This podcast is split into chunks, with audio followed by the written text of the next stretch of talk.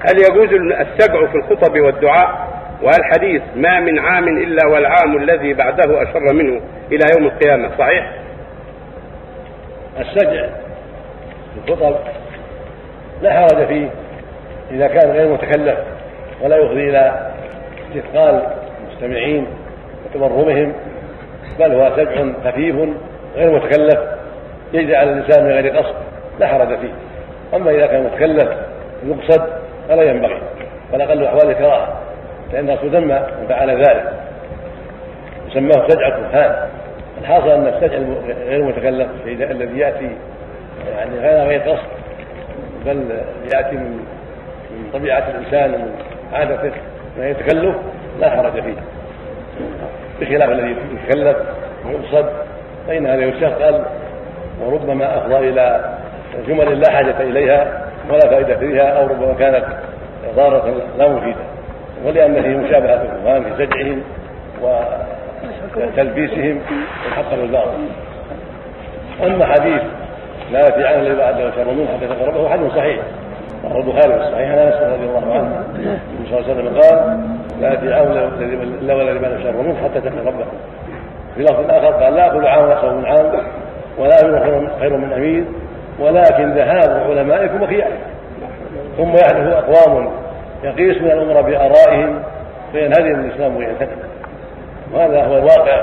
فانه فإن كل ما تقدم الزمان وتأخر العهد بآثار النبوة قل العلم وكثر الجهل.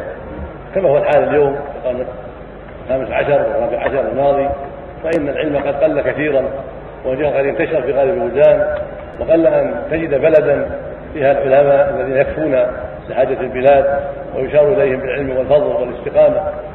فالمصيبة عظيمة. ولكن ليس معنى أن أن أن الزمان دائما يكون شرا مما قبله وأن البلدان دائما شرا مما قبله. لا هذا وصف أغلبي. قال العلماء إنه وصف أغلبي. وقد يقع في بعض الزمان في بعض الأوقات في جهة من الجهات ما يكون حال أهلها أحسن من حالهم الأولى في بعض الأحيان. كما وقع في عهد عمر بن عبد العزيز خليفة الراشد فإن المسلمين قد حصل لهم بولايته.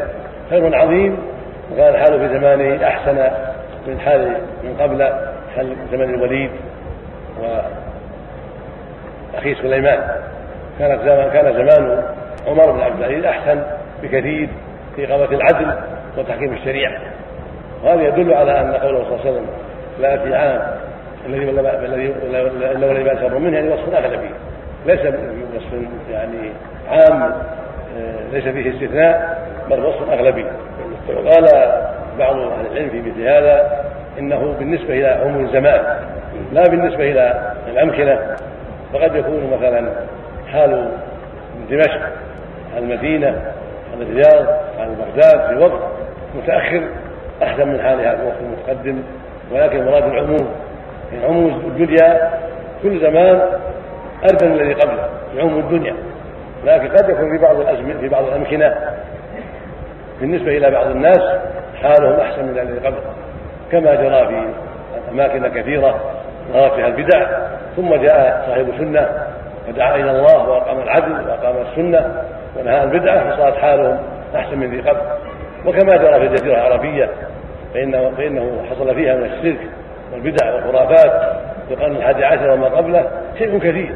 فجاء الله بدعوه الشيخ محمد بن عبد الوهاب رحمة الله عليه فدعا إلى الله في الجزيرة في هذه الجزيرة وفي نفس نجد دعا إلى الله جل وعلا وأقام السنة ونهى عن البدعة ونصره أهل سعود فصارت حال نجد أحسن كثيرا من حالها قبل ذلك. بسبب الدعوة الإسلامية وبسبب إنكار البدع والشرك وبسبب تحكيم الشريعة. هذا أمر معلوم واضح واقع. وهكذا في زمن شيخ الإسلام ابن تيمية في دمشق وفي مصر وفي زمن ابن القيم وابن كثير. حال الزمان ذاك أحسن من الحال من الزمان اللي قبله بسبب دعاة الحق وظهور السنة وقمع البدع. الله المستعان. شكرا لسماحة الشيخ وبارك الله له وجزاه الله خير الجزاء.